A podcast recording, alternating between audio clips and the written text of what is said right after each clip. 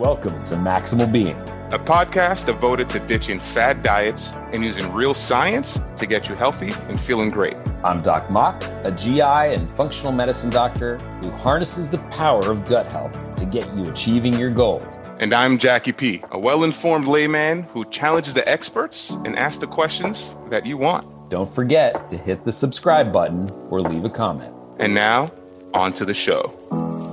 What is lauric acid, right? I think we got into a little bit of the benefits and research, but let's go back to monolaurin 101. Can you tell the folks, especially me, what is monolaurin, also known as lauric acid? Lauric acid is a medium chain fatty acid. It's a 12 carbon atom chain triglyceride, and it's found really in three principal places. It's found naturally in actually human breast milk.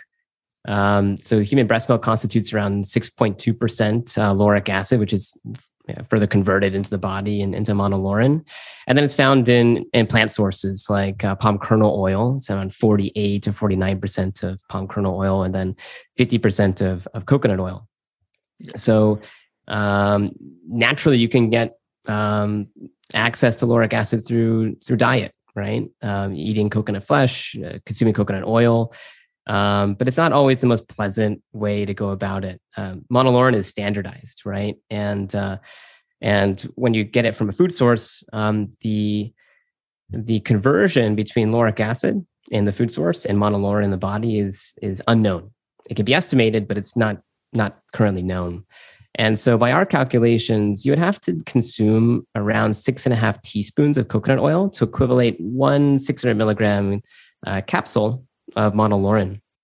And for the average dose, which may mean 2 capsules with breakfast, 2 capsules with lunch, 2 capsules with dinner, that's around almost a cup. It's 0.81 cups of coconut oil. And for some people, that may not be the most pleasant or may not be the most, rational thing to do. Yeah. So I see we have Doc Mock back, so I'll hand it back over to him. Yeah. Yeah. So, I mean, I think lauric acid or medium chain triglycerides compose a lot of our tissues in our body. We talked about, what sort of things they come from. You mentioned coconuts, but they also come from colostrum or kind of breast milk sources, which we definitely are advocates for colostrum for gut health, without a doubt, and the numerous other compounds within it. But, in the literature that I've come across, there's some implications in neurologic health. There's some implications in inflammation benefit, in benefiting our cholesterol.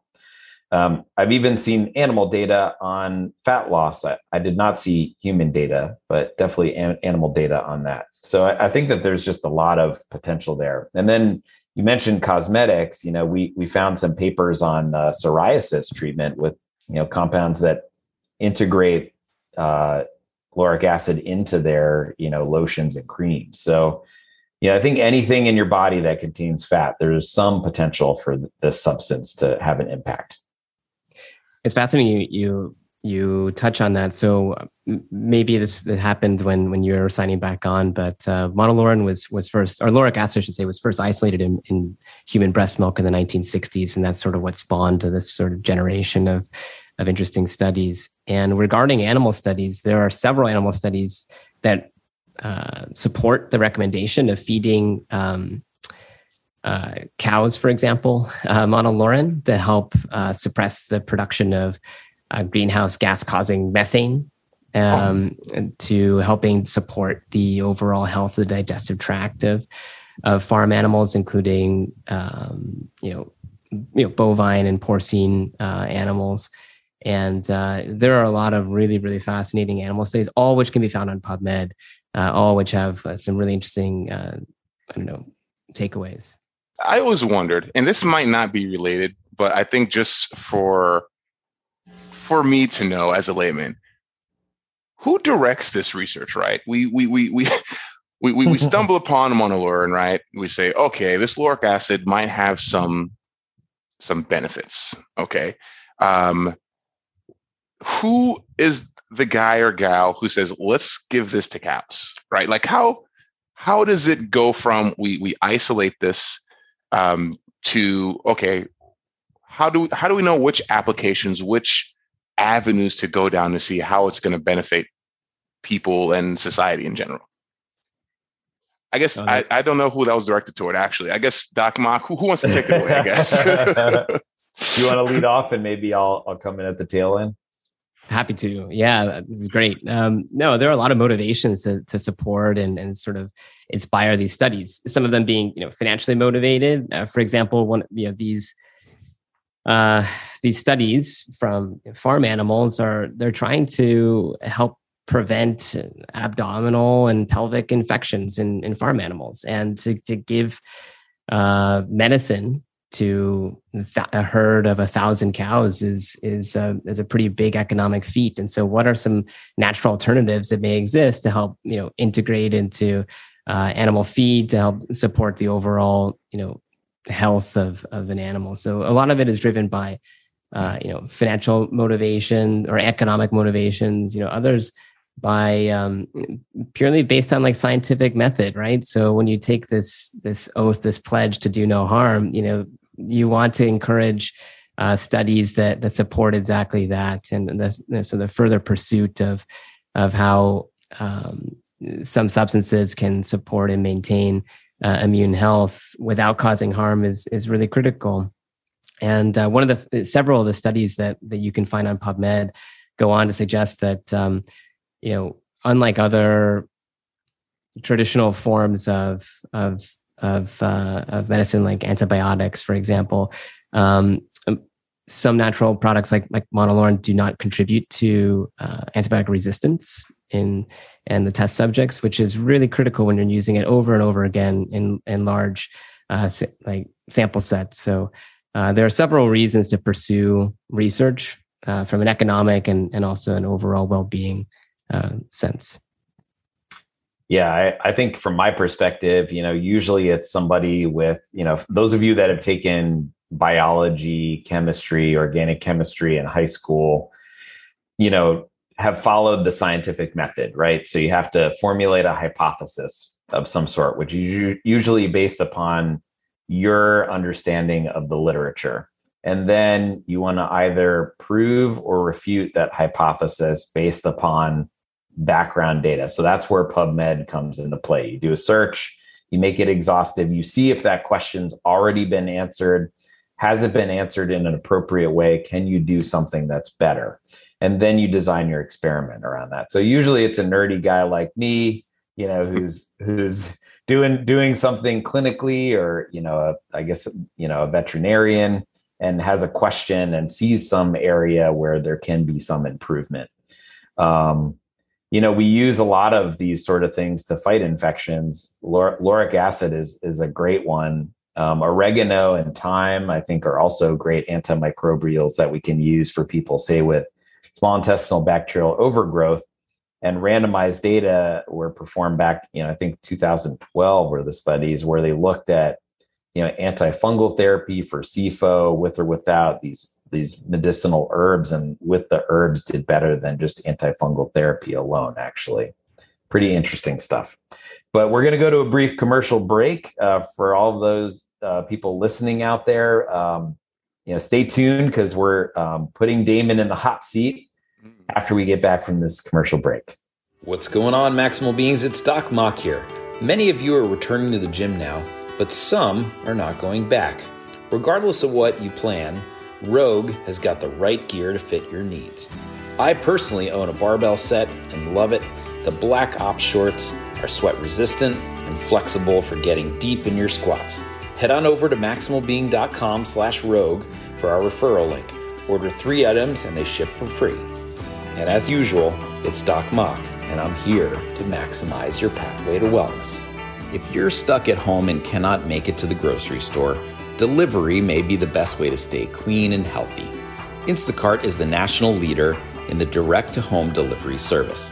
With numerous major chains and food from smaller stores, you can get those local veggies sent directly to your doorstep.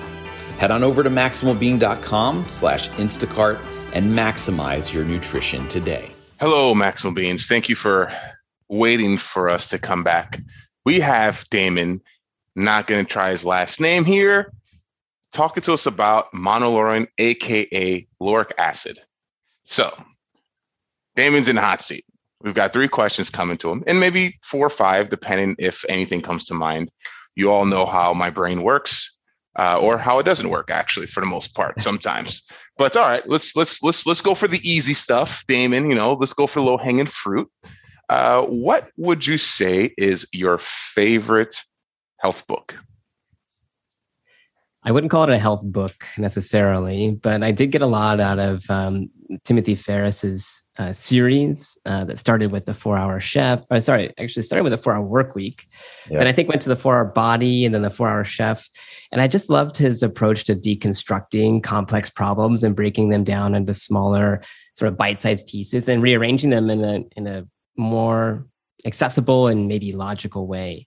And so he talks about a lot of ways to modify body mass, lose weight, bulk up. It's fascinating, his approach to life in general, but just problem solving and deconstructing problems. And I wouldn't call it a health book, but he borrows a lot of fascinating concepts and makes it very easy for the layman, if you will. Yeah, Crystal Axelrod, shout out to her, who's probably editing this podcast right now. Definitely found her through the 4 Hour Work Week. So thanks, Tim Ferriss. Appreciate that. And thanks, Crystal.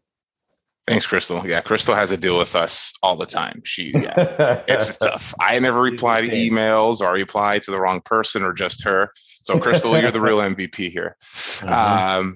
Great. Okay. So good answer. And I say that's, it's a health book, right? Health is not just, the diet, right? It's about everything contributes to your health, right? So that's an acceptable answer and a very lovely answer. And also you got the Doc Mock silent nod of approval where when someone says something, he's like, yep, mm-hmm, that's a good one. He read it. Amen. Stamp approval. Boom. Church. Yeah. All right. Second question. What is your favorite exercise? I wouldn't call it a favorite, but one that I was thrust into thanks to the pandemic was actually climbing stairs. Like I really learned to embrace it. So I live in a building that has 14 floors above ground and then 4 floors below ground. And during the pandemic, when the gym had closed and I had sort of exhausted myself from running outside, I thought stairs could be an interesting change up to my workout routine. And I learned to enjoy it, actually. It's less stress on the knees. When I come back from a long run, I sometimes, I definitely feel it the next day. And, stairs can be almost therapeutic in nature because although it's very monotonous, you have to focus on the steps and getting your balance just right and not overextending, your knee or your ankle or anything. And, with a good podcast, you can get through quite a few flights. Oh, well. Subtle plug, a good podcast. I wonder if there's a podcast out there that has enlightening hosts, great guests, and, small digestible bits that you can listen to while you're apparently punishing yourself and running up and down 18 flights of stairs. And it's neat, right? We always talk about neat. Steps are ultimately neat, for sure. Yep. For those who, if you can't tell, if you're watching, I'm at a standing desk right now, and it's changed my life. Lower back pain, minimized. It's not gone, but definitely mitigated. All right, cool. All right. Next question. What is the craziest diet that you've been on or heard of? I wouldn't call it crazy. I would call it different.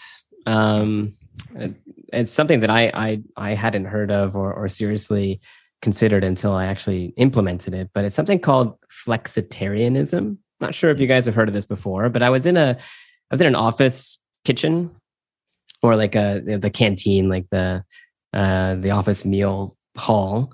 And they had this big sign up that said, like, have you ever considered flexitarianism? And I thought, or have you ever considered being a flexitarian? I thought, that's strange. Like, I wonder if that word is made up, right? And a short Google search educated me that no, it actually exists. It's when you make the conscious choice to not eat meat a few days a week. So you can choose 1 day, 3 days, 5 days. It's totally up to you. And you sort of default to the vegetarian option.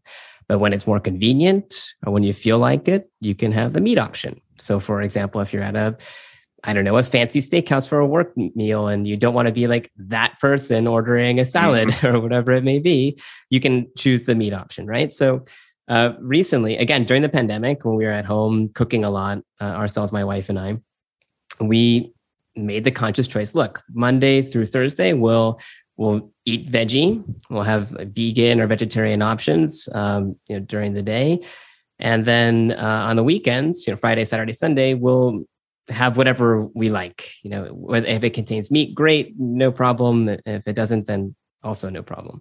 But we feel great. We feel that, being able to have that flexibility to eat meat when you like, but sort of gravitate naturally towards the veggie options. We have more energy. We feel just a lot more balanced, I guess, throughout the week. And we haven't sacrificed anything because of it, right? No one's telling us, oh, you can't eat this, you can't eat that. Well, you can. You just, if you eat it on a Tuesday, well, maybe you skip it on a Saturday and it doesn't matter. So we love the concept of flexibility, some of the health outcomes that we're personally experiencing from it. And also there's, some associated environmental benefits of reducing, meat consumption. So we love it. Not strange, but something we can encourage.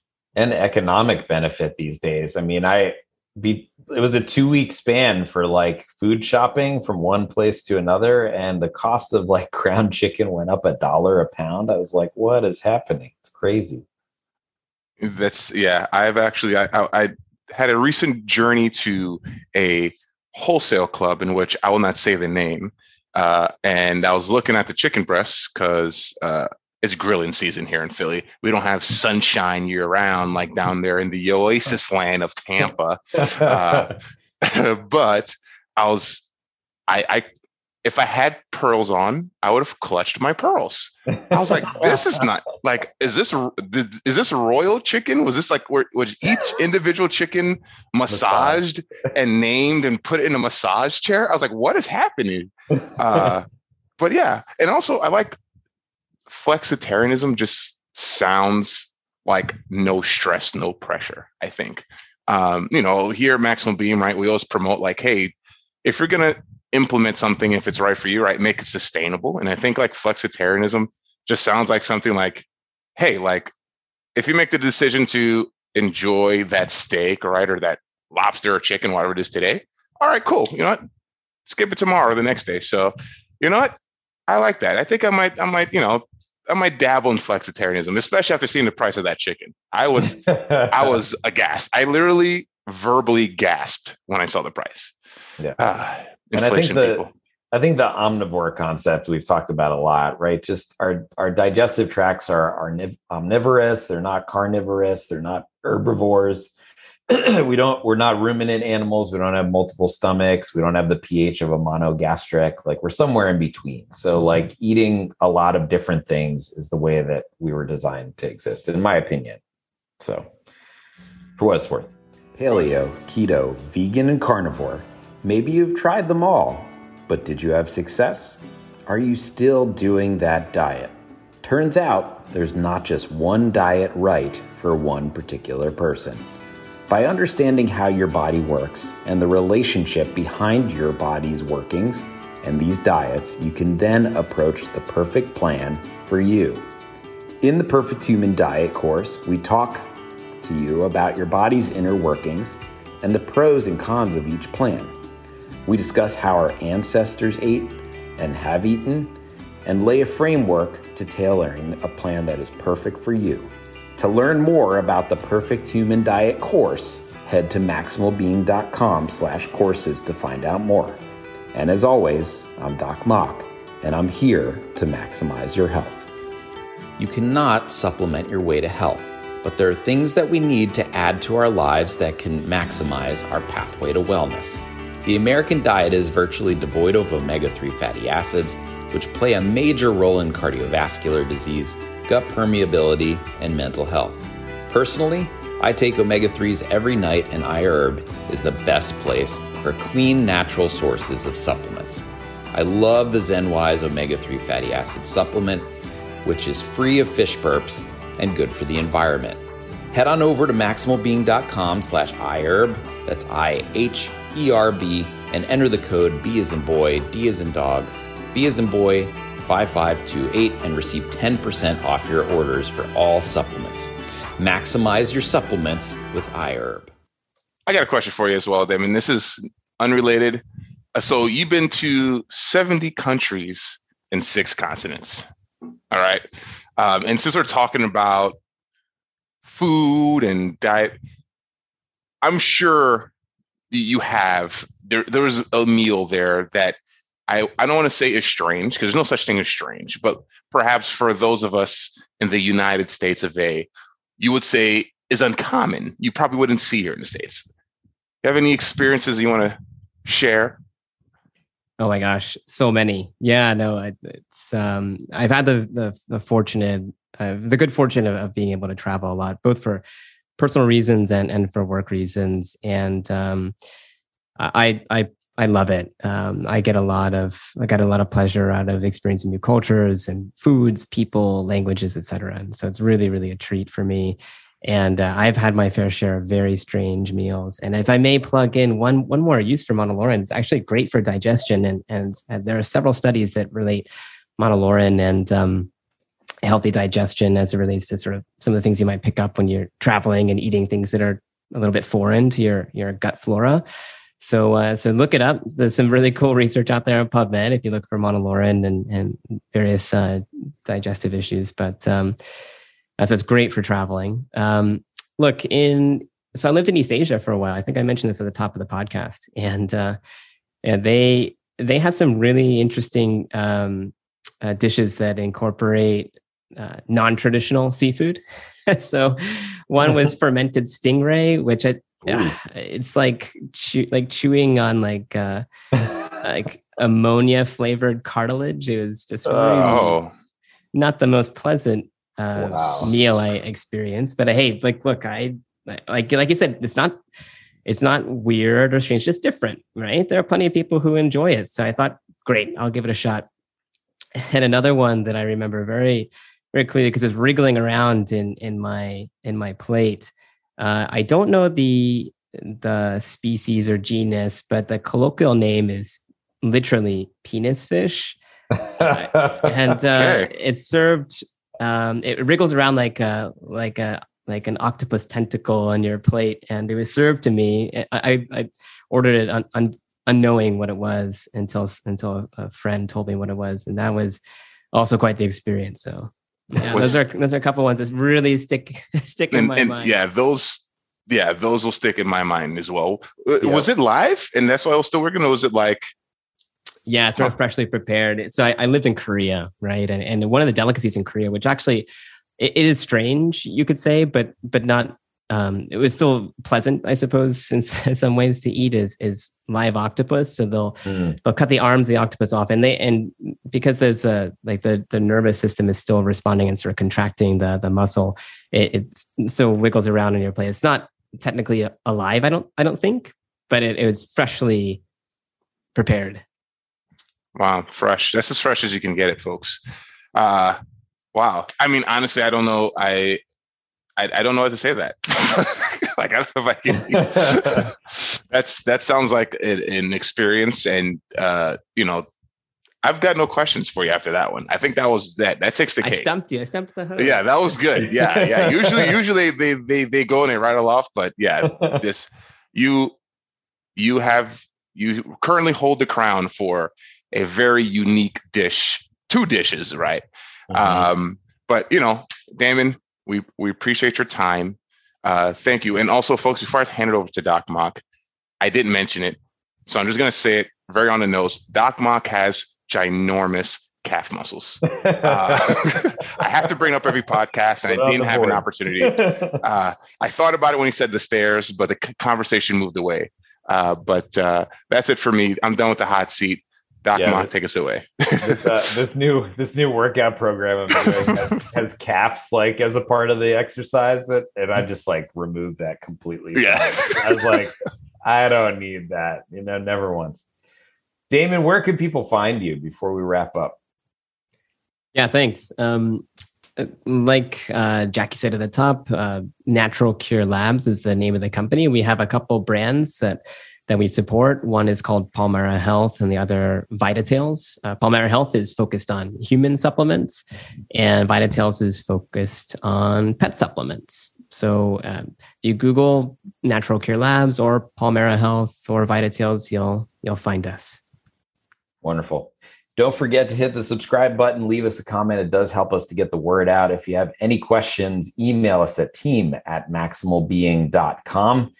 You guys are just drinking up the kombucha course lately. It has been flying off the shelf. So thank you for supporting us. Get the word out. And if you want to make kombucha at home, purchase our kombucha course at maximalbeing.com. It has been such a pleasure, Damon. We appreciate your time. And Jackie, I could not ask for a better co-host. I mean, stop it. You make the show. So okay. So keep going. You. I like it. All right. We'll see you next time, Maximal Beings. And we are here to maximize your health.